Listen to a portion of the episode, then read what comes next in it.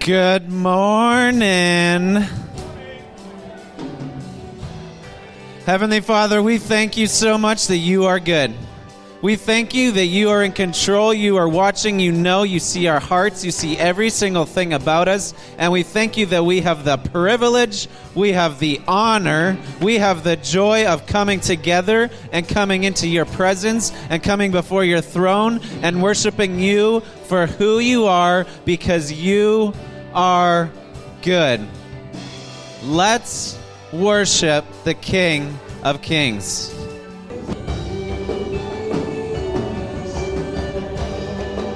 just release desire.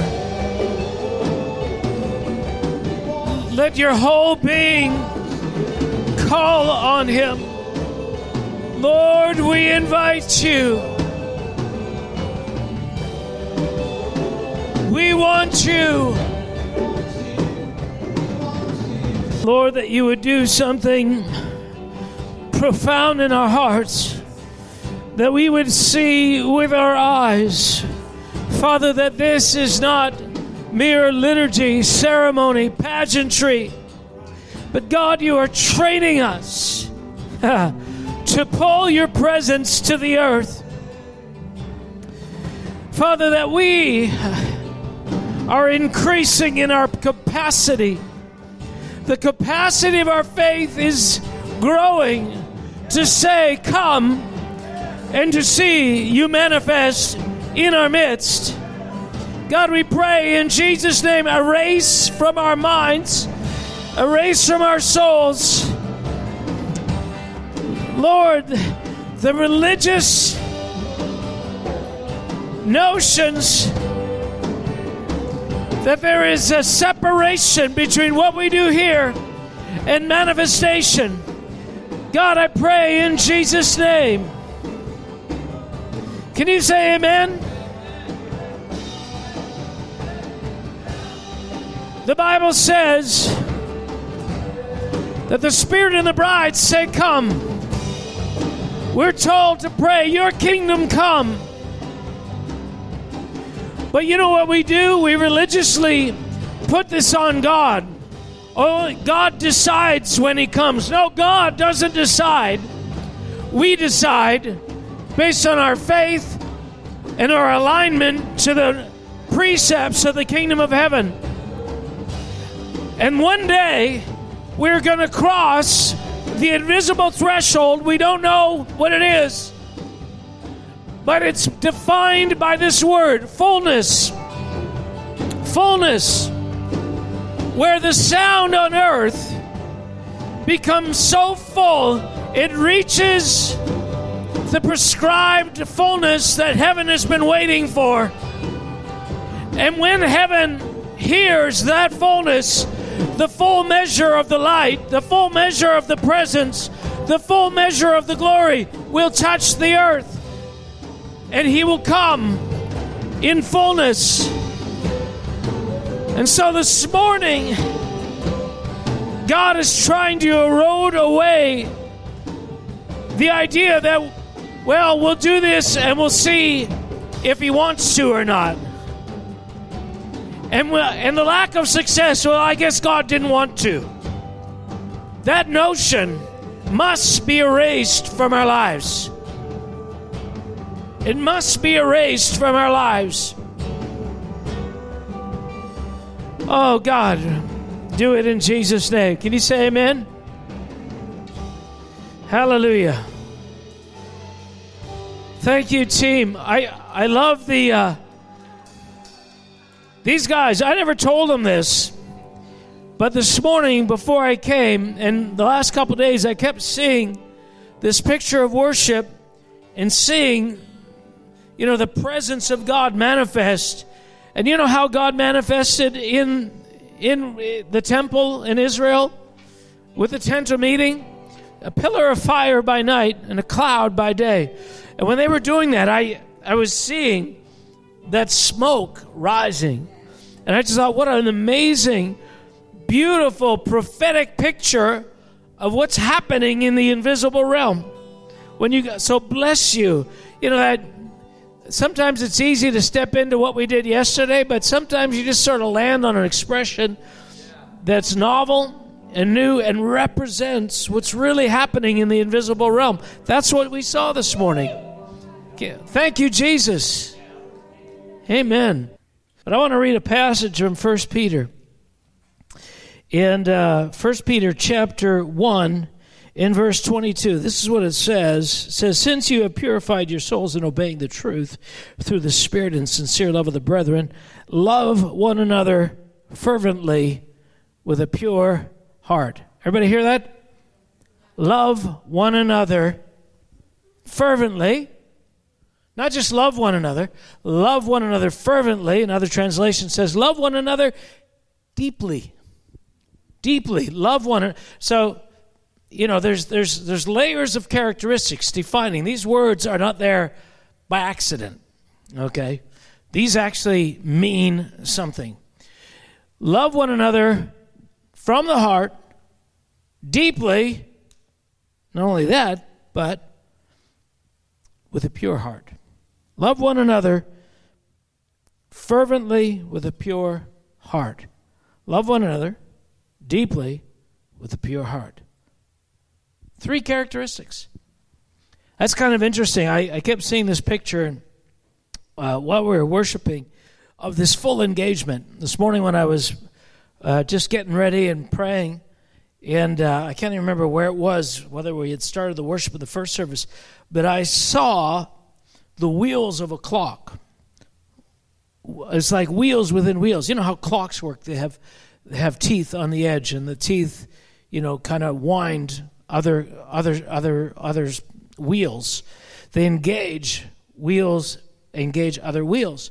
But I saw this system of wheels, one f- further removed from the visible, and I saw that it was possible for one wheel to move but not engage the other, but this one to be engaged with the teeth but then not engage the deepest part of you. And I felt like the Lord is saying, I want to bring an alignment to your life so that not only do you love each other, but you love each other deeply.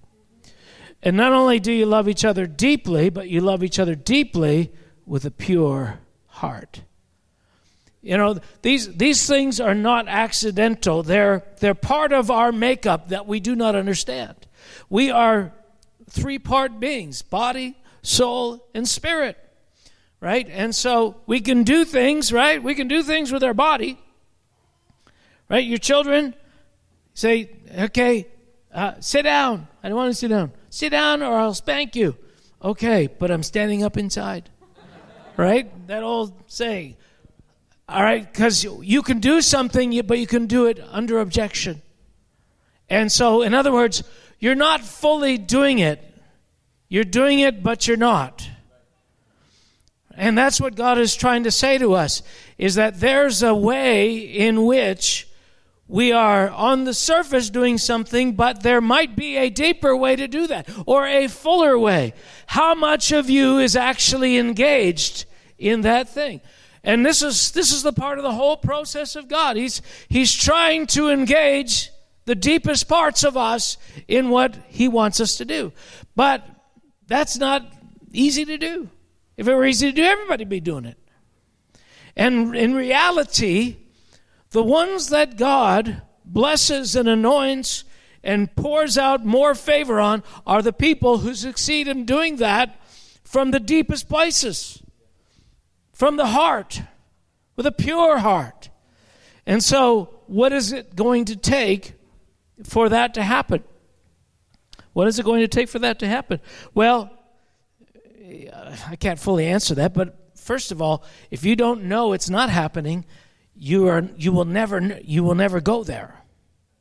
Right? You need to begin to realize that there is something beyond. Because what happens is is two people are doing the same thing and they say, "Well, why is that guy being rewarded for doing this thing by God and I'm not?"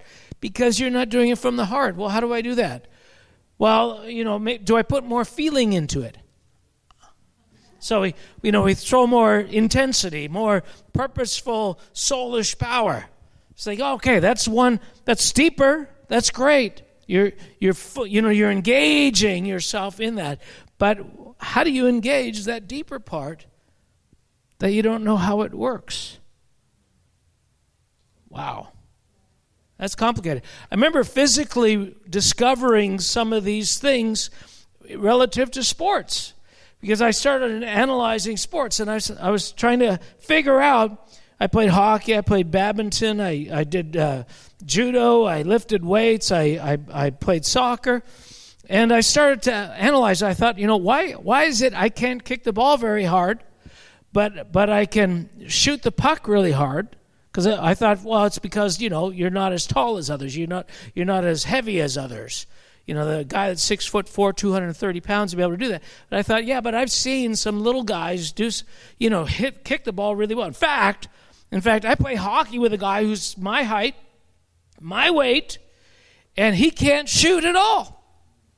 And I'm just as strong as him. He's just as strong as me.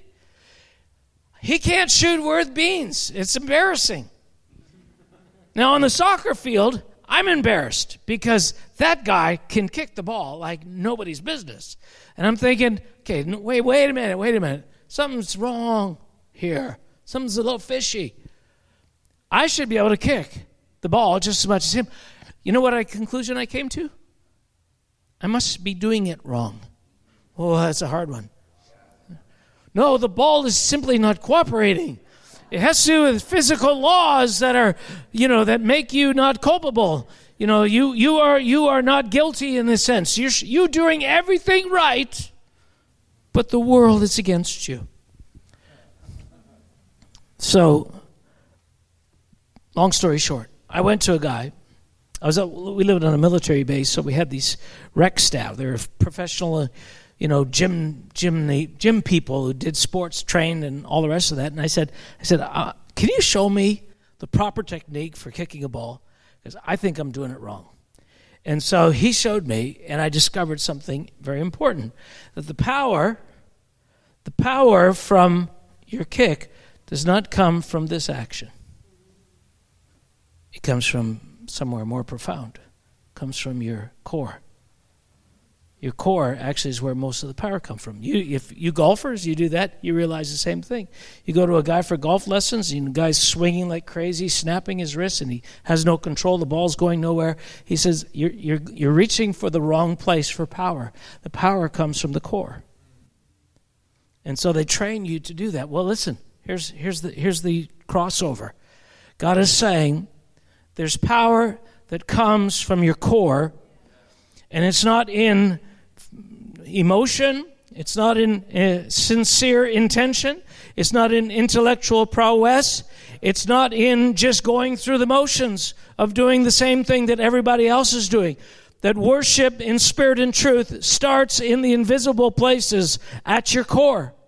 And what, if you want to be effective in anything, you have to start from the place of power. And the place of power is the place of the heart. So when you love one another, love one another fervently, but it's only when you engage that third realm, that deepest part of you, do you really step into a level that is more effective. Now, I had this little, little, diagram in my head I was thinking of sharing with you guys, but it's uh, uh, it's too much, so I'm not going to do it. But one day I will to have some diagrams of body parts and everything. But it, it actually really comes down to wheels within wheels. Actually, I will share it with you. I'll share it with you. I'll share it with you. Now, think about this. When you're throwing a ball, right? When you're throwing a ball like this, you actually have a number of parts. This motion of stepping forward, you're actually stepping forward, but you're actually pivoting on a point. And if you extended that pivot point, you actually realize it makes a whole circle. You just don't do that. You're only doing a little part of the circle. You're leaning, pivoting from one. But the whole weight of your body is being thrown into that. Furthermore, I'm going to simplify this. You have your arm, and it's going from here to here. Pivoting on this axis, actually, that's, that also, by extension, is a whole circle. Furthermore, when at the very end, you're snapping your wrist there's another pivot point, and there's another circle. So it's wheels within wheels within wheels. It's a part of a kingdom principle that's reflected in nature. And if we are going to be effective as believers, we have to realize it's not enough to do one of those three.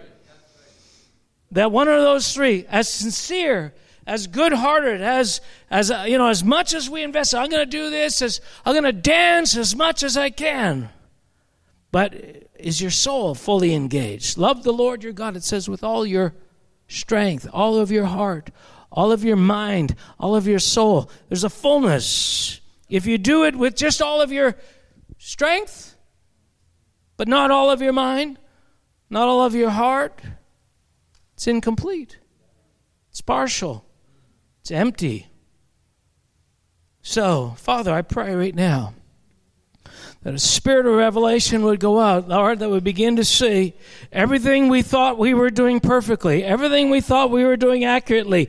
We did it to the level of our knowledge. I pray for an insight into the hidden parts Father, that we will not hide behind the facade of, I did it correctly. I did it right. I did what I was told. I did what the Bible says. But Father, that we'll begin to entertain the fact, the possibility of user error. Father, I pray in Jesus' name. Can you say amen? All right, so there is a possibility that you might be wrong. wow.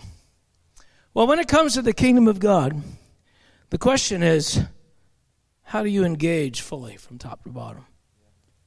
And in, in reality, the hardest part is how do you engage your heart? How does your heart?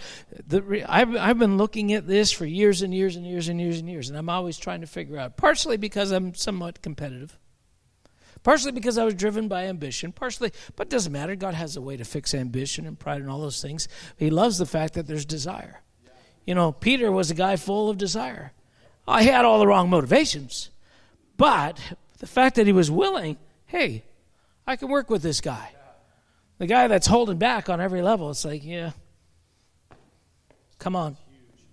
It's totally huge. So we, we got to be willing to step out of that comfort zone. I'm going to do this with all of my heart, all of my mind, all of my strength, even if I look silly, even if I do it wrong. And so the question is what are the things that that on the deepest part of us where is where is the holdback where where what is where is the lack of engagement i shared this morning in the first service this idea that you know when you're we were told when we were young, you know, when you're pointing your finger at somebody, there's nine fingers pointing back. And recently, and when I say recently, I mean in the last 20 years, the Lord has been showing me that worship is like that. That worship, because I started realizing there's different qualities of worship. When, when I listen to some people sing, for example, I, I, th- I used to think, oh, that person sings really beautifully. But then I, I heard people who weren't as beautiful a singer as that person singing, and it engaged me more. I thought, what is that thing that it's okay? So it's not all about just the aesthetics. There's something deeper going on than the outward beauty, the form, the structure that presentation takes. There's, there's something invisible that's affecting the impact and so, of course, you watch uh, you watch shows like like um, you know talent shows and the rest of that, and and, and the, in that world they talk about well, you really moved me. I could really feel your your pain, or I could really feel. So what you have is people who have an ability to engage, not just their vocal cords, not just their you know oh, what a great presentation. You moved your hands at just the right time. You know, you pretended to be engaged in all the right ways, except if you weren't, there's a hollowness to that presentation. What if there was that in the natural? Well, I don't want I'm not an expressive person. Well, the Bible says express yourself. I don't care if you're expressive. Just do it. Okay, I'll do it. All right, now mean it. okay, now I mean it. Is that good enough? No. Now engage with your heart and all your emotional intention and energy and with your body. Ah, you ask a lot. You see, we're not here to please ourselves. We're, we're saying, God, we want a standing ovation from heaven. And by a standing ovation, where God wants to come down and be here with us. We're moving towards that. So the question is what are the things that cause that lack of response? Well, we go back to that 10 finger thing. It's just an illustration, but it's an idea. It's this thought that when I point the finger at you, don't point your finger at anybody because there's nine fingers pointing back. And so when we're worshiping, I realize that, you know, I can be doing everything perfectly on the surface and yet thinking about something else. I can even be thinking about something, uh, you know, that's appropriate. Thinking, oh God, how much I love you. But what if in your heart, in an invisible place, that there was a division of labor that was not equitable? What does that mean, not equitable? equitable. A division of labor. I mean, it means that what if you were taking responsibility for good things in your life that you weren't responsible for? What if, oh, you know, God really blessed me, not because He's good, but because I did all the right things? We would never say that. But He's blessing me because I'm a better Christian. I mean, at the end of the day, there's this intentional maybe not intentional as far as we understand in our mind, but we actually take credit for doing things. Ah. And as soon as somebody gets less than us, I'm like, clearly, I'm a better Christian. Clearly, God loves me more. Clearly, and I want you to know that my whole life, has been God rebalancing the equation so that when I began to worship Him, I was worshiping Him with one finger, and then I realized, oh, I'm not really responsible. So I was stopped in my heart giving myself glory with the other nine, and I began to give Him glory with an extra finger. Oh, you deserve the glory. And eventually, through a series of processes and stuff, he showed me actually, you can't do anything. Without me, you can't do anything. Oh, yeah. Once I became really convinced of that, then my worship became fuller. Another part of my heart came online, and, and it's like, oh, you deserve the glory. And that was great, and he received that worship, and it's wonderful. And he's, but the time comes when he says, I'd like four fingers. like another slice of your heart, giving me the credit. And so he delves into the secret places of our lives where we're stealing away some of the glory, where we think, yeah, well, I know you do help a lot, Lord, but I really, I got up early for years to seek you. You know, I mean, that was me setting the alarm. right? We always find some way to give ourselves credit. And then he says, and this is what he did with me. He took me through a season where I set the alarm, but I couldn't hear it. My sleep was so deep, I would sleep through it day after day after day. And he's like, okay, so all that virtue involved in setting your alarm, how's that working for you? In other words, he's saying, listen, everything you think you own, you take credit for. I'm going to start taking those things away, and you're going to begin to see that there's another layer of supply also which comes from me. Like, how far do you want to go with this, Mark? You know, at what point are you going to give up? At what, what, what point are you going to fully recognize these words you believe, you say you believe, when my son said, Without me, you can do nothing? Oh, I believe that, but I don't. See, my capacity to take credit is pride. It's part of a deception. I did this. I did this, right? when uh, Nebuchadnezzar was looking over his kingdom. Look at uh, this Babylon the Great, which I have built. And what did God say? Mm, okay. Take away everything you got. You're an animal in the fields for years, crawling around. You know, that's the mercy of God. That right there is the mercy of God that I would interrupt the, uh, the logistics behind your pride to show you that you can do nothing. This is so unfair. I mean, it's amazing how people can get so angry at God and begin to believe that God is so unrighteous when He's actually acting mercifully on your behalf in order to get you to the place where you recognize He alone deserves the glory. And yet, when He begins to do, to do that in some people's lives, they begin to get more and more angry with God.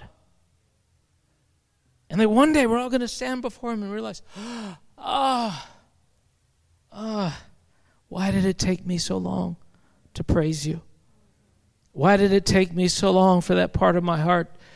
You know, and uh, this is getting ahead of us, but let me let me say this. All strife, all division, all envy, all judgment, all criticism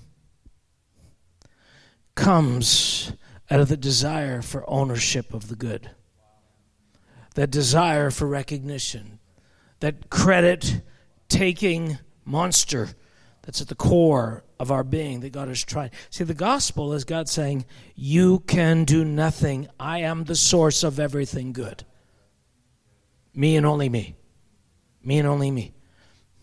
Me and only me. See, I call it the division of labor because of all the outcomes in my life, I feel like, you know, I'm putting in a lot of effort here. Doing a lot of fasting, a lot of praying, a lot of Bible reading. I'm foregoing a lot of earthly pleasures here for you, God. And that's the nature of self. When, when, when, when you are self oriented, you don't see all the other dynamics that make this possible. You only see the part you play. And if you're only looking like the, at the part that you play, like that's a pretty big piece of the pie. The part I'm doing. I could have been resentful, but you know, Bible says forgive, and I gritted my teeth and said, "Okay, forgive you, jerk."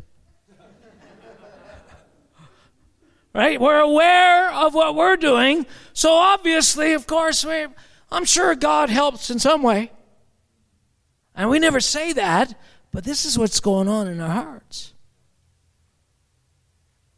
You know, it's it's by His grace. I don't I don't I don't know how that works. You know, like you know, I do most of the work, and then God takes the credit at the end. So God, issue by issue, line by line, began to strip away, because I didn't know I thought those things. I didn't I didn't know that my disillusionment, my questioning God, my impatience, my, my why is this happening this way? And why isn't my ministry coming to a greater. I mean, me and God know that I'm perfect. I mean, uh, just, you know, really sincere. I, I guess not. Uh, okay, available. after you discover you're not sincere, you're not full hearted, you're not humble, you're not, and it's like, okay, you got nothing left to take credit for. So, what, what happened is God gradually, through the spirit of revelation and knowledge, began to show me that there was something else responsible for my success. And when I was visited with failure, it was because God was trying to show me without me, you can do nothing. So that success was always him and failure was always the result of me assuming the success was mine. What's the net result?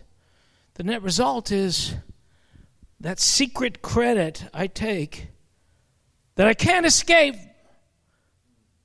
I can pretend it's not there. Oh, Yes, it's not me, it's Jesus. It's just Jesus. Honestly, I remember when I first started hearing about humility, I was like, humility, that could be a really good gig. I should do some of that. What does that look like again? Oh, yeah, it's self effacing. Yeah, don't take credit. Don't boast. Oh, right, I can do, I can pretend not to take credit. I can pretend to not think I'm better than others. Let's do that. And when somebody somebody gives me a compliment, I'll just, you know, take it in stride. It was just Jesus. Except, I remember, you know, deciding to do that, and somebody gave me a credit, and I was like, I was confused. I, I didn't even know how to say it, and and I, I I actually couldn't even respond properly. I said something idiotic. Why? Because my heart was confronted with the reality, and I, acting humble, was not there when the heart was like, woohoo, somebody recognizing me. oh, yeah, it's just Jesus. Because there's this discordant response because what you're trying to act like is not who you are. You take credit, you feel responsible. So, what God is trying to show me along the way is all your resentments, all your judgments come out of entitlement. All. All. All. An entitlement cannot worship. entitlement cannot really give credit to anybody, not even God. That's why Lucifer said, I will exalt myself above the throne of God. I will sit in the highest place. This is the anthem of that fallen nature which Lucifer gave into. It grew up in him and now he's transposed it to humankind. And the redemption is God saying, I am going to free you from the entire orientation that consumes you. But you need to let me one level at a time, one layer at a time. You see, I, I believe that that the fullness we're coming to, and you've heard this before, but that it's going to be manifested in a kind of a worship so that not only is it aesthetically pleasing, but there's a response of heaven because the worship will be real. What differentiates between an anointed worship moment where the glory of God and the presence is as thick as, as the humidity outside on a, on a Filipino day? Actual hearts giving credit where credit is due. See, we, we go from the outside in. Okay, what, how do we do this church thing? Okay, all right. Wait. Oh, these are the songs we sing. Okay, let's sing them. Yeah, people aren't coming. Let's sing them better. yeah. And and the the the engagement that God wants is no, I want you to actually worship me and even if you do it aesthetically less pleasing than other churches, I will come and I will draw all men to me. So, but there has to be a shift inside of you. It has to be this shift, this the division of labor, the the the what you believe, what activities you believe are responsible for the good outcomes must begin to favor God more than they favor you. And then to the point where you are so aware that it's God that even when people say, hey, good job, there's nothing in you that rises up to take credit. And you're not trying to hide the fact that you're rejoicing and feeling all special because of that praise. You just, it just lands somewhere else because you just know that you know that you know it wasn't you. I mean, it didn't mean you didn't get up in the morning and pray or whatever, but you knew that all the essential matters that make this thing a kingdom thing came from Him. Because every good, perfect gift comes from above.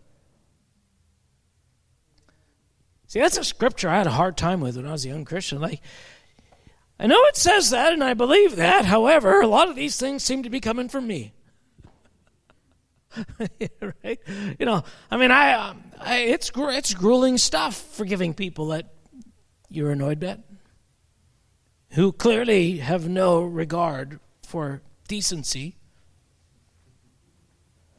So what is the what is the what is the issue here? Because what God is doing is he's drawing a line between two kingdoms. He is trying to increase your participation in worship because your participation in worship is increased by your participation in the kingdom. And your ability to participate in the kingdom begins with him dividing between one, the kingdom of darkness and the kingdom of light. So he's trying to show us what things belong to the kingdom of darkness.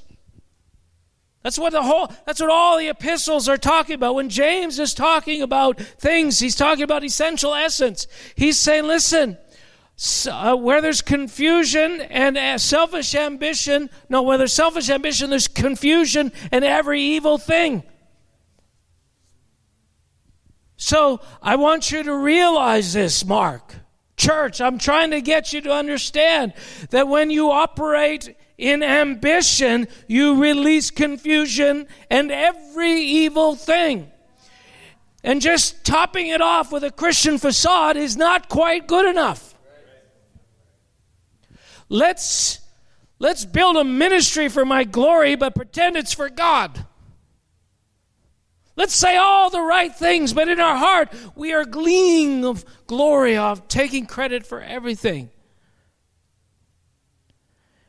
Why is there so much dissonance in the church? Because we don't know what the kingdom is. We don't know how to be pure. Love deeply with a pure heart? Okay. Love. Hey, love you. No, deeply. Love you. From a pure heart. Don't know how to do that one. This is a, we are his workmanship. He's, we are a part of this amazing process that you want to start loving where when he's exposing all the selfish ambition, all the ways that you, well, how do I know when that's happening? Well, when somebody gets credit for what you did. And you're not, this is injustice. This is right, righteous indignation. I got to stop this, man. right? That response, that response means you want credit. Oh, please praise me. Oh, yeah, well, no, no. It's all Jesus. But please praise me more. Uh, this is the predicament of fallen mankind. It's it's common to all of us in in lessening increments if we accept the workmanship, the work that God is doing as he's eroding away these things. The beauty is let me let me tell you the beauty of it is all of these things ambition pride jealousy unforgiveness uh, you know the need for recognition all these things they are the things that snag you up. They are the things that create dissonance in your marriage at work in your relationships. These are the things it is it is that impulse inside of us that must die for which Jesus gave his life. And he said if you pick up your cross and follow me then you can have, to the degree you do that, reward of my kingdom. Oh, okay, I want to do that. I want to do that. But eh, you know, somebody said once. He said, "said Okay, think about it." He says, "If being unselfish results in eternal glory and reward, isn't selfishness the main impetus for being unselfish?"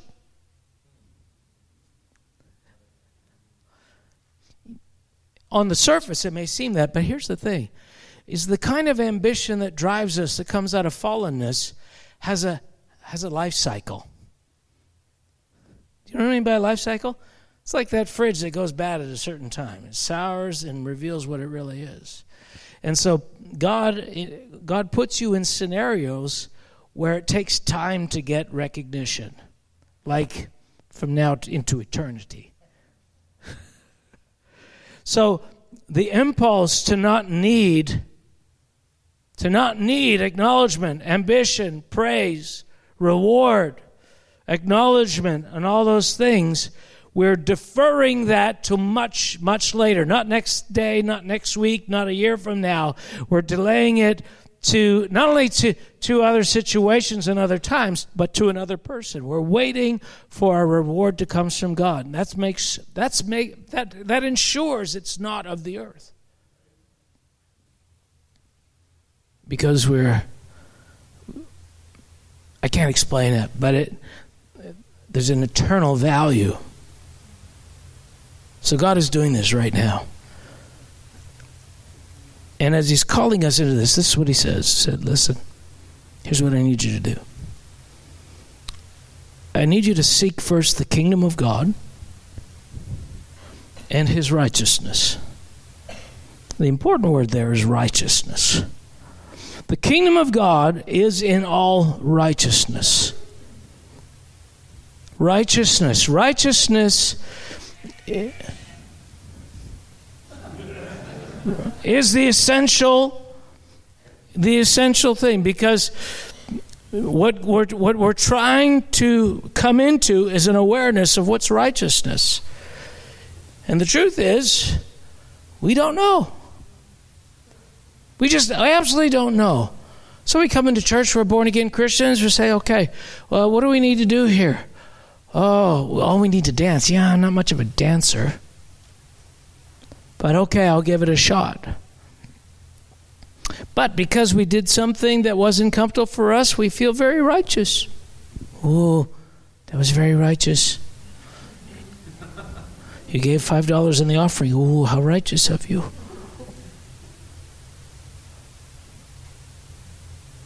What God is trying to do is separate, make a distinction between the things we do to obtain praise and actual righteousness.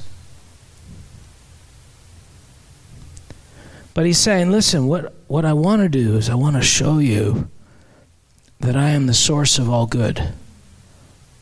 I'm the very definition of all good. That you you wouldn't know good if it hit you in the face. But we start from a position in life where we believe we are good.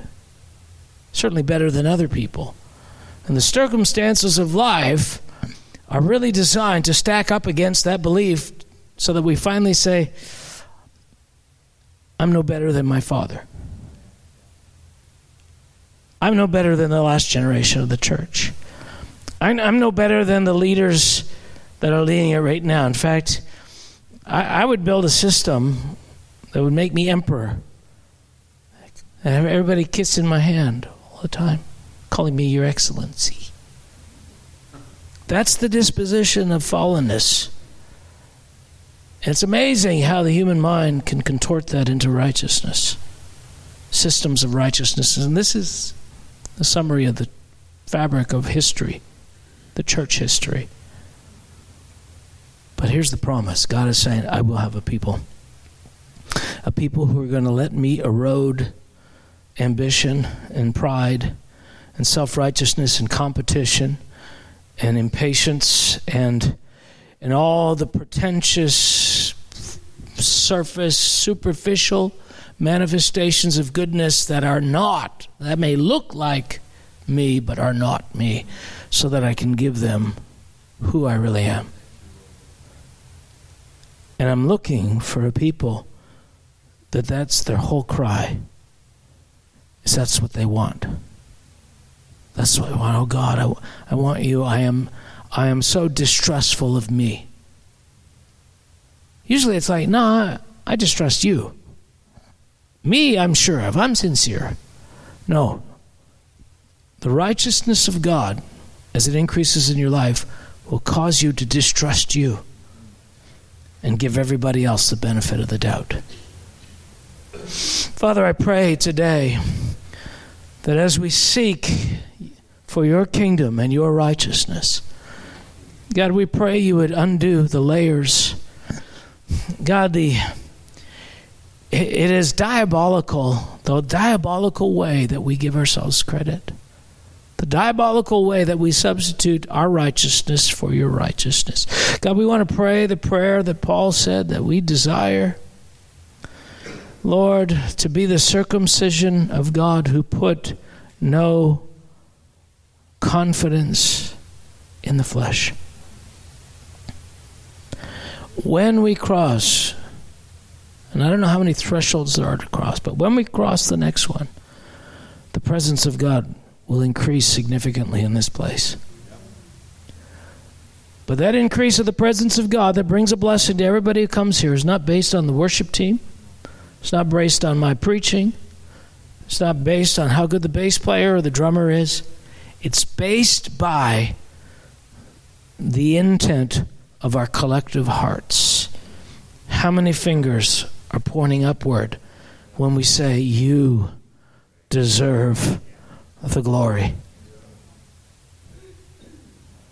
That's our objective. That's our direction. And that's why God is looking for worshipers who worship Him in spirit and truth, because the capacity to do that is a reflection that the rest of the work has been done.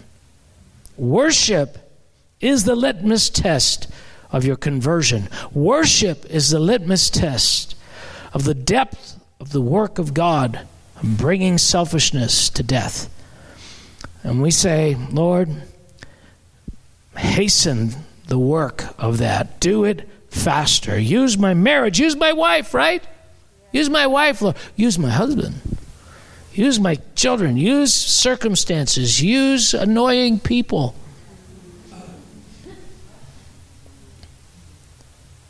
Can you, let's close our eyes. Let's invite him right now to use every measure at his disposal to identify everything false. The world is waiting for a people to emerge who have invited this work into their life. Everybody said, Amen. Father, we want to thank you, Lord, that you began this work in us. We were blind when you brought us in, and we suddenly gained some sight, and we presumed it was all sight. But Lord, you are giving us more light with each passing month, each passing week, and we say, Lord, more. Lord, eat away at our blindness, eat away at the things which, which are creating our inability to Release your kingdom, God, and make us vessels, vehicles for your glory, we pray in Jesus' name. And everybody said, Amen. Hallelujah.